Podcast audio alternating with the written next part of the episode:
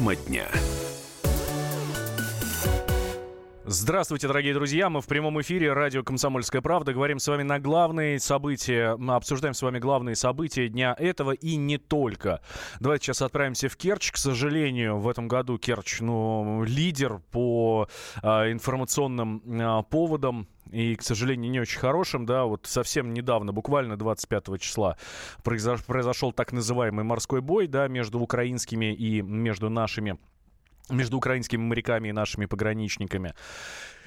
А еще раньше, месяц назад, там произошел страшный, ну, ну, как это все-таки официально следствие называют, это массовое убийство, кто-то говорит теракт, ну, в общем, помним, нападение на Керченский политехнический колледж, Влад Росляков, парень пришел туда, сначала, сначала взорвал, потом ходил, всех расстреливал. Так вот, накануне стало, скажем так, накануне появились новости о том, что так не могут э, похоронить керченского стрелка, того самого Влада Рослякова. Наши корреспонденты решили заняться этим делом и проверить вот этот слух, действительно так или все-таки нет, все нормально. Э, прямо сейчас с нами на связи Надежда Дацук, наш корреспондент в Крыму. Надежда, здравствуйте. Здравствуйте. Ну так что удалось выяснить? Э, удалось вам пообщаться с э, родственниками, там бабушка, мама, может быть, с папой удалось поговорить? Вообще, где э, тело Влада Рослякова?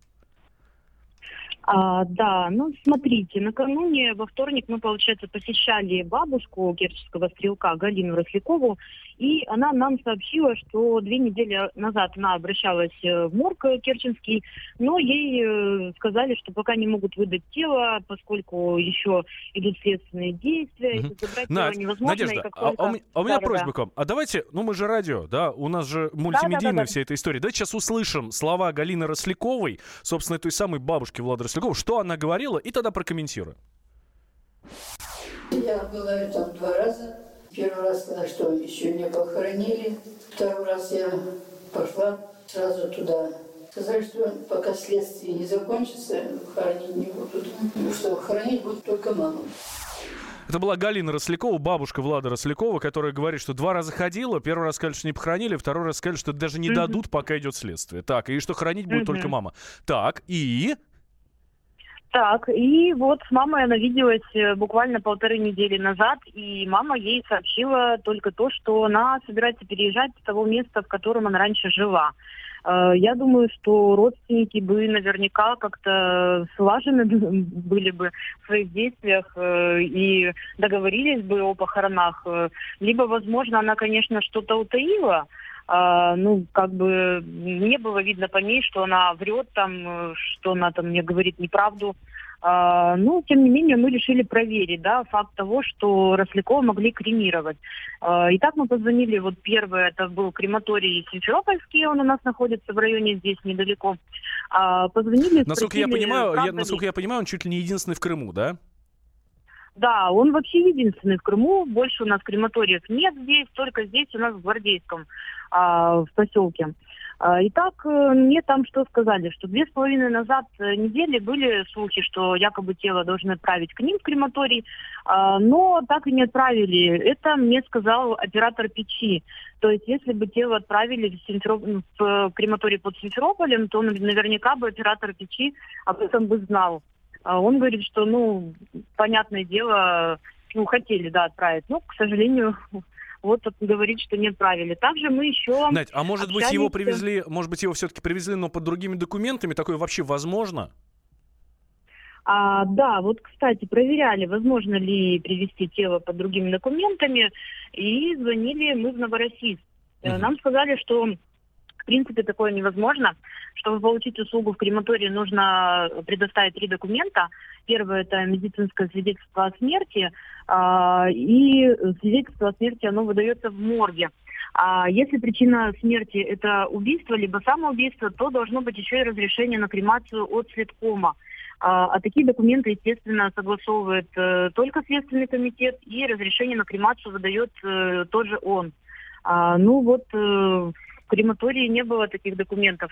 Соответственно, как бы и тело Рослякова там тоже не было. Ну, соответственно, и тоже. Соответственно, получается, он до сих пор в морге, и над ним могут проводиться какие-то следственные действия. Да, да, исходя из нашей информации, на данный момент пока так. А, Надежда, хорошо, если с телом Влада Рослякова все понятно, ну, по крайней мере, вроде бы как понятно, что, да. с, что с родственниками, э, что говорит бабушка, как она себя чувствует, что вообще происходит в ее жизни сейчас? Да, бабушка, конечно, чувствует себя подавленной, э, но со мной пообщалась она охотно. Видно, что ей тяжело, и при упоминаниях о внуке у нее на глаза наворачиваются слезы. Она говорит, что действительно все это страшно, ей за внука очень стыдно, что так произошло. А, тяжело ей было очень говорить. Еще раз она вспомнила о детстве его, каким он был там, как он смеялся, как он разговаривал, как охотно обо всем рассказывал. И опять же напомнила, что после поступления в колледж он стал очень замкнутым, а, что он с ней перестал делиться чем-то, общаться. И поделилась еще тем также, что он хотел поступить э, на сверхсрочную службу, отслужить в армии сначала срочно, а потом уже сверхсрочно. Но хотел это сделать на материке, потому что в Крыму ему в последнее время вообще не нравилось. А, вот это то, чем поделилась э, бабушка а, Влада. Рассказала она про, мать тоже. Про маму, да, вот это очень интересно, да. потому что мама-то вообще никак, никак не выходит в информационное пространство. А, да, да, вот, к сожалению, нам тоже до сих пор с матерью самой не удалось пообщаться. А, ну вот бабушка говорит, э, что а, мама, она ведь выписалась уже из а, психиатрической больницы, а, и чувствует она себя нормально, но вела себя как-то нервно. Ну, то есть там она как-то улыбалась э, непонятно, э, видно было по ней, что говорит, возможно, она продолжает принимать какие-либо лекарства, таблетки прописанные, говорит, странно горе произошло, а она вот улыбается, как, как будто не по-настоящему. Вот. Ну вот так вот было угу. полторы недели назад. Примерно. Насколько я знаю, вам даже удалось пообщаться с а, главврачом онкодиспансера Керчи. Это, соответственно, то место, где мама работала. А, давайте сейчас услышим. Павел Кравченко, а, что говорит про маму Влада Рослякова человек, все работает, все нормально, да, как я понимаю? И... Да, да, да, вопросов никаких. Не надо ее трогать. Скажите, пожалуйста, речь идет о том, что, Господи, тело несчастного ее сына кремировали и предали земле. Ну, ходила она на похороны. Во всяком случае, брала она отпуск на это дело. Это был разговор э, Галины Коваленко с э, Павлом Кравченко, главврачом он, он, онкодиспансера Керчи. А, соответственно, Галина Коваленко, это я сейчас нашим слушателям объясняю, э, это наш корреспондент тоже э, в Крыму. Э, Надежда, так смотрите, как получается, да, что в, в, у мамы на работе говорят, что вроде бы как все нормально она похоронила, а на самом деле никто ничего не знает, да, из родственников. Ну, получается, что так. Э, получается, что так. Сами мы вот удивляемся, как такое вообще может быть. Э, но, кстати, мы еще обзванивали агентство ритуальное в Керчи, ну, чтобы понять вообще, если родственники к ним обращались, то наверняка какие-то данные они оставляли. Э, вот. Ну, нам сказали во всех ритуальных агентствах в Керчи, что ни, никакая вообще информация к ним не поступала по поводу тела, родственники не обращались. Ну, и они там бросили фразу, что ну мы-то об этом уже, наверное, бы знали. Вот. И сами удивляются, как так. Э, СМИ пишут, что захоронили, и по их э, как бы слухам, да, по информации, тело до сих пор находится в морге, и никто его не захоронил. Но это опять же, как вот э, наши ритуальные агентства говорят. Угу. Надь, у нас буквально 30 секунд до конца. Важный вопрос. Что с папой? А, с папой, да. А, у папы, к сожалению, ухудшилось э, психическое состояние. Вот его поместили а, в больницу, а, он там принимает лекарства, находится на лечении тоже в психиатрической больнице.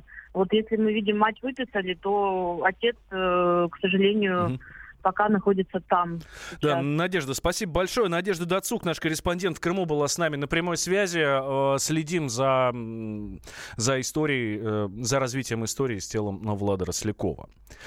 Спрашивают у меня э, наши слушатели, вот Александр спрашивает, Валентина, когда ждать Юрия Николаева в студии «Комсомольской правды»? Сегодня в 15.05 эфир планировался. Заболел, к сожалению, Юрий Николаев, но обязательно, как придет, мы вам об этом расскажем.